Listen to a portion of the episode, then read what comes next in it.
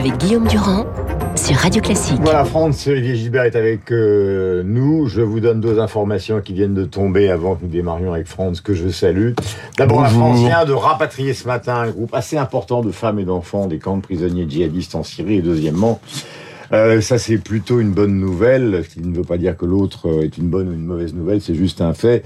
La grève est en train de s'essouffler, donc, dans le domaine des carburants chez Total Énergie, avant les vacances. France, ce 49-3, c'est... Elle s'essouffle, enfin, le travail reprend, quoi. Ouais, ouais, ça, comme- oui. Ce sera bientôt fini. Euh, cette affaire de 49.3, c'est tellement prévisible depuis le début qu'on se demande pourquoi, et on- il faut que nous plaidions notre, euh, euh, notre couple là-dedans, pourquoi dans cette affaire-là, bâtir notre couple, on, en, on a osé en tartiner sur quelque chose d'évident? Oui, euh, battre notre coulpe, non, parce que je pense que le 49.3, il fait partie du paysage politique. Alors, il faut, faut bien expliquer ce que c'est. L'article 49, alinéa 3, hein, la Constitution, il permet l'adoption sans vote d'une loi. Le texte est considéré comme adopté sans être soumis à un vote, sauf si une motion de censure est déposée dans les 24 heures qui suivent. La motion de censure ne peut être adoptée qu'à la majorité des membres qui composent l'Assemblée. Si elle est adoptée, eh ben, le texte est repoussé, le gouvernement tombe. Bon, C'est un moyen très pratique pour faire passer euh, tous les projets de loi dès qu'ils posent problème. L'Onfer, Alors, Raffarin, alors, Raffarin, voilà, Rocard, Villepin. Mais oui, bien sûr. Alors, alors, le, le- on parle de dictature, d'autoritarisme. Je voyais la pauvre Mathilde de euh, Panot là qui rame pour essayer de remonter après les affaires euh, Quatennens et autres, et qui était assez pathétique parce que évidemment, euh, alors ce serait les dictatures en France et pas en, enfin dans les pays amis de la France insoumise. Je pense à la Chine, la Russie, bien entendu, qui fait un travail absolument extraordinaire en ce moment en Ukraine, euh, le Venezuela qui qui qui, qui pille les richesses naturelles pour mettre dans la poche de quelques dirigeants euh, prévaricateurs. Enfin bref, tous ces pays que les LFI adorent. Nous, nous, on vivrait nous en, en- en- dans une sorte d'h-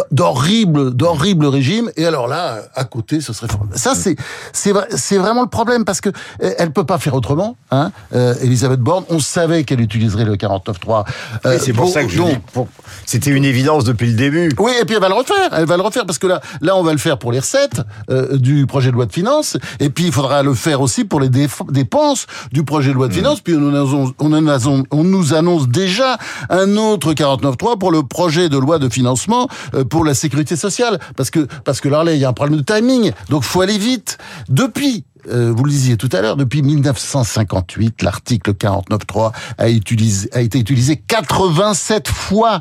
Le Premier ministre qui l'a utilisé le plus, faut toujours le rappeler, c'est Michel Rocard. Combien? 28 fois.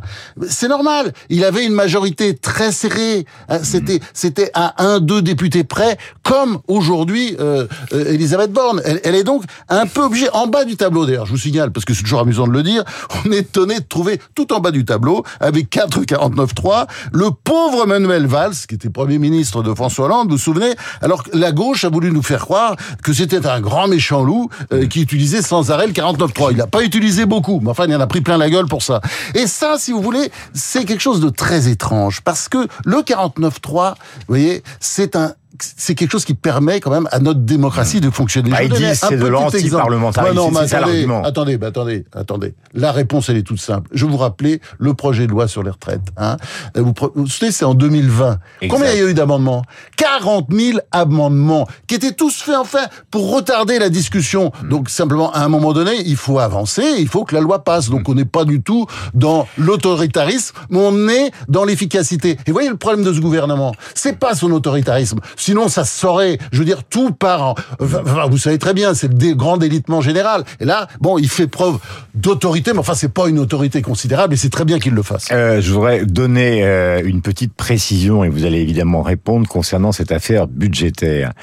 Et c'est pour ça que je disais battre notre coulpe. Et Rémi Godot pointe ce matin dans l'opinion quelque chose de très très juste. Il dit l'État dépensera 500 milliards d'euros alors que ses recettes ne dépassent pas ou ne dépasseront pas 345 milliards d'euros. Donc Godot dit euh, dans l'opinion, mais on se trompe totalement de débat. C'est-à-dire qu'en fait, le vrai problème, c'est que l'État nous fait des poches et continue à dépenser des fortunes sans contrôle. Oh, attendez, non, non, pas attendez, attendez, oui, oui, oui, oui, Et nous, on, on, se focalise sur un, un problème qui est, j'allais dire, quasiment formel, puisque, comme vous l'avez rappelé, on est dans le strict droit de la Constitution. Oui, mais oh, oh, oh, c'est pas, c'est pas nous, on se focalise pas. Je veux dire, ce sont quelques députés excités de l'opposition, la France insoumise, la Nupes, enfin tous tous les gens là qui, qui mm. soutiennent la France insoumise, les socialistes, enfin mm. tous les croque-morts du PS, puis regardez ce que c'est devenu les Verts, etc. Mm. D'ailleurs, c'est quelque chose qui est en train de fondre devant nous, cette extrême gauche. En fait, on voit très bien, c'est l'idiot utile qui est là pour l'histoire, pour faire avancer le Rassemblement national, parce que plus les gens voient la Nupes, ils la voient à longueur de colonne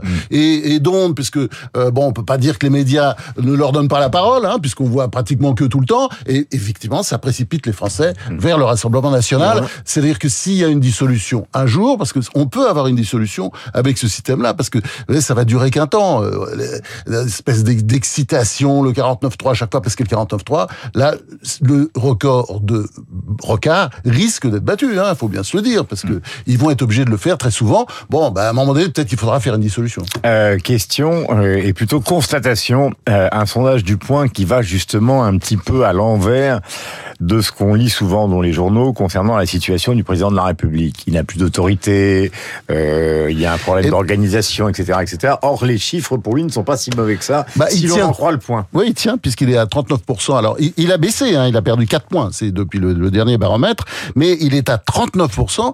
C'est très bien si on compare à ses prédécesseurs. Quant à Borne, elle, elle est à 35%. C'est pas mal aussi. Et, et, moi, je constate simplement, euh, bon, puis il y a de l'autre côté, là, le, Edouard Philippe qui va Hein, qui est à moins 7.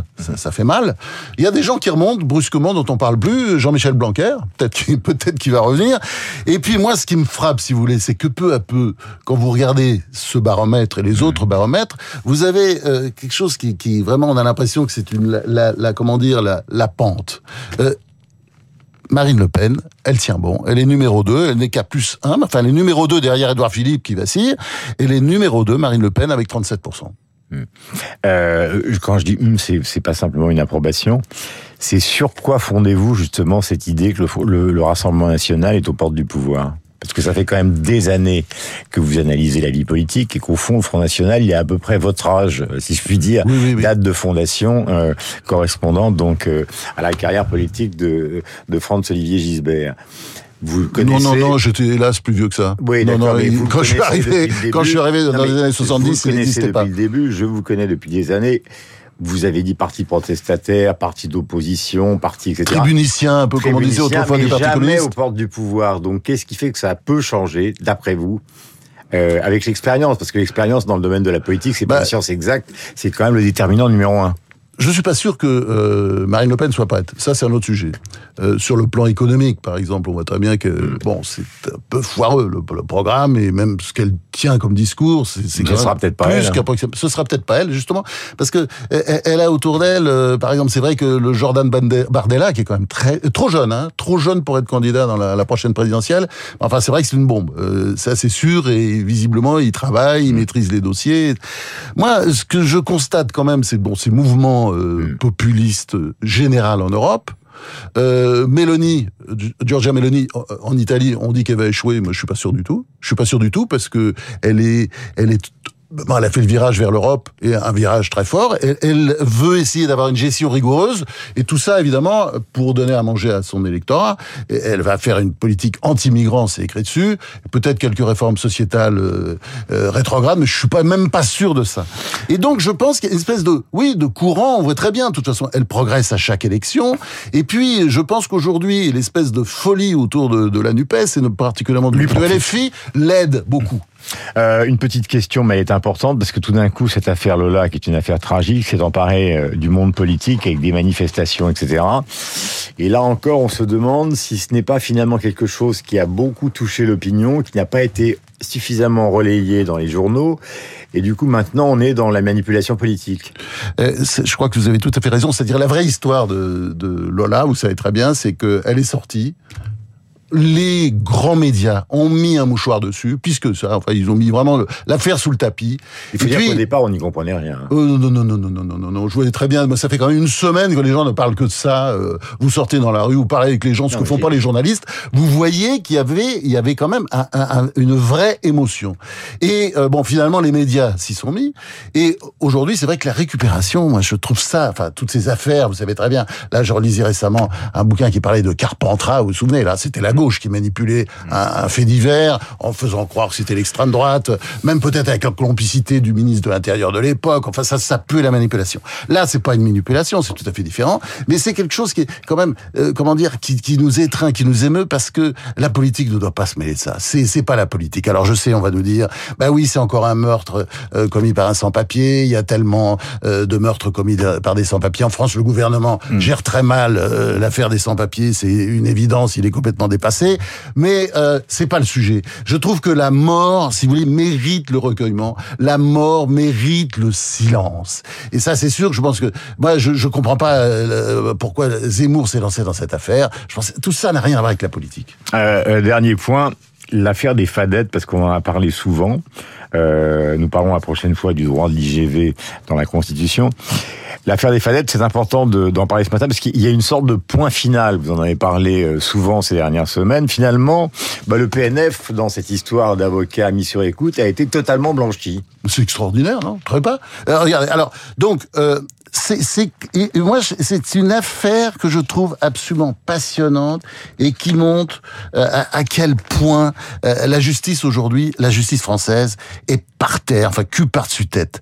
Parce que vous vous souvenez, c'est pour débusquer la taupe, euh, les magistrats du parquet national financier, mhm. la taupe dans cette affaire Bismuth, vous savez, c'est le surnom que s'était donné Sarkozy, enfin bref. Bon, affaire classée hein, quand même. C'est donc effectivement, il n'y a pas eu d'affaire. Mais quand même, pour faire leur enquête, les magistrats, eh ben ils ont allé ils sont allés chercher dans les relevés téléphoniques des avocats. C'est quelque chose qui se fait pas. Hein euh, ça ne se fait pas dans une démocratie, sauf évidemment en Russie, au Venezuela, enfin dans ces pays-là, il n'y a pas de problème. Mais là, en France, ça ne se faisait pas. Ils ont fait ça. Et parmi les avocats, parce que bon, ils cherchaient autour de Thierry Herzog, les amis de Thierry Herzog, bon, ils sont tombés sur Éric Dupont-Moretti, qui à l'époque n'était pas ministre. Bon, mm. et euh, on a fouillé dans ses relevés téléphoniques. Là-dessus, euh, bon, il y a une enquête qui est lancée. Dupont-Moretti arrive et on fait croire qu'il y a un conflit d'intérêts. Donc, si vous voulez, le fond de l'affaire le Conseil supérieur de la magistrature, CSM, a décidé que, bon, il n'y avait pas d'affaire, circuler, il n'y a rien à voir, et la victime, parce que c'est lui dont on a, enfin, dont on a, dans lequel on a fouillé, on a fouillé dans ses affaires, dans, dans ses relevés téléphoniques, la victime, enfin, une des victimes, pourquoi pas envoyer les autres d'ailleurs pendant qu'on y est, c'est la victime, Éric Dupont-Moretti, devenu ministre entre-temps, qui se retrouve devant la cour, euh, la, cour de justice de la République. Non, mais c'est, on est tombé sur la tête et je trouve qu'on ne peut pas accepter ça. Ah je veux dire, là vraiment, ça pose un problème. Vous voyez, euh, tout va pas bien dans ce pays, c'est clair, sur le plan économique, etc. Mais je pense que sur le plan de la justice, il y a quelque chose qui est pas. Il est anormal que, euh, si vous voulez, il est, il serait magistrat, Éric Dupond-Moretti, mais c'est ça, faut lui expliquer, qu'il soit pas avocat. Il n'y a pas de problème. Vous êtes magistrat, vous passez à travers tout, vous êtes toujours innocent, vous êtes ontologiquement innocent. Faut en finir avec ça. Nous, journalistes, on doit des comptes à rendre et on doit en rendre. Moi, je suis partisan toujours, y compris de critiquer les, les confrères quand ils font des conneries qu'ils en disent. Mais là, c'est tout à fait différent. C'est quand même le, le, le, le coupable le coupable, c'est la victime. Non, mais c'est dingue. Je Comment rappelle que on le peut CSM a blanchi le PNF. Bah oui. C'est du corporatisme.